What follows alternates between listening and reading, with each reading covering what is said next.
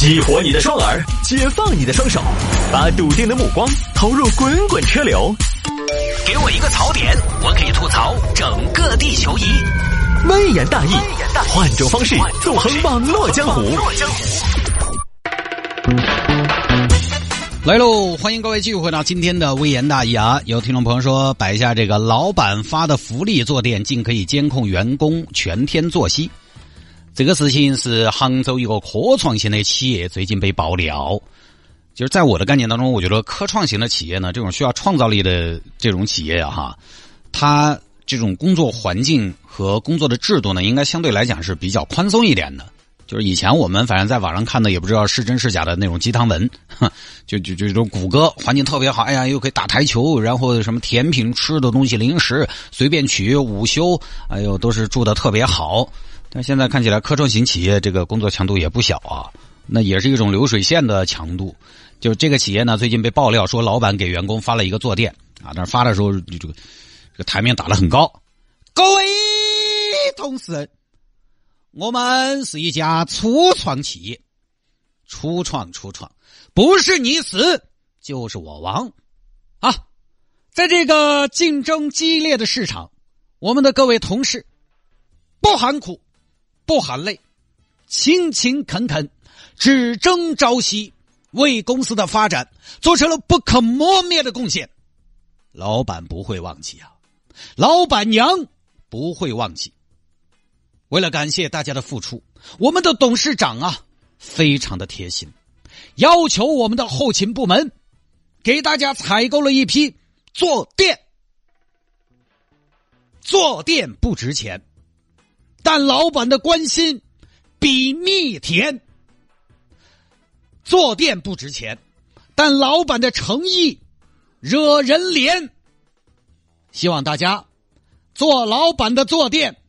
赚老板的钱，做老板的坐垫，让老板赚钱。来，大家各部门的负责人到这边来领一下，分发给大家。这个坐垫一定要做，这个坐垫可以测大家的心跳，测大家的呼吸，测大家的坐姿。如果您的坐姿不正确，他会纠正你。要善用它，用好它，把我们老板的关心落到实处。大家加油！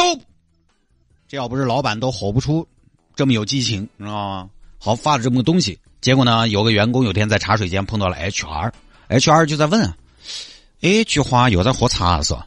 啊，是的，牡丹姐，呵，你一天还可以啊哎！喂，你每天上午十点到十点半好像不在你的工位上啊，在做啥子呢？啊，是不是带薪拉屎哦？我跟你说，这个不要找老板晓得了，老板晓得要扣你奖金哦。这边员工发现呢，这个坐垫可以检测数据的，心率数据、呼吸数据、坐姿都看得到。意思呢，员工这个曝光的目的就是说，这个老板监控员工的工作状态，呃，在不在工位上，就这么个事情。这个事情呢，我不想多说。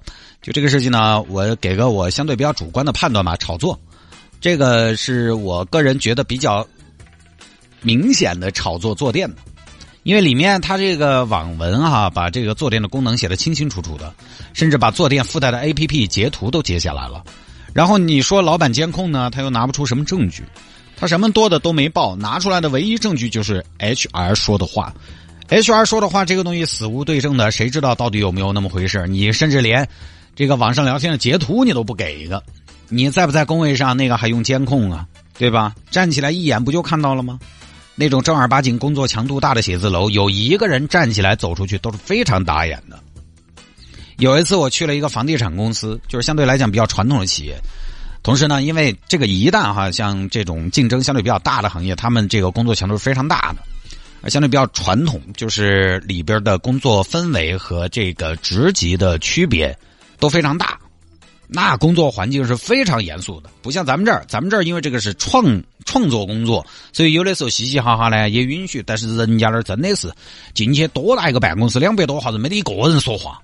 你这个时候因为个人站起来非常明显，哪儿还需要这个座椅嘛？所以呢，他的重点全部在介绍坐垫功能上了。他这篇文章，相反，关于老板监控员工的描述逻辑其实都很弱。所以这个其实就是操作坐垫的。抓住雇主和雇员、老板和员工的这种矛盾，说说九九六嘛，啊，来博个热度，不哆嗦了。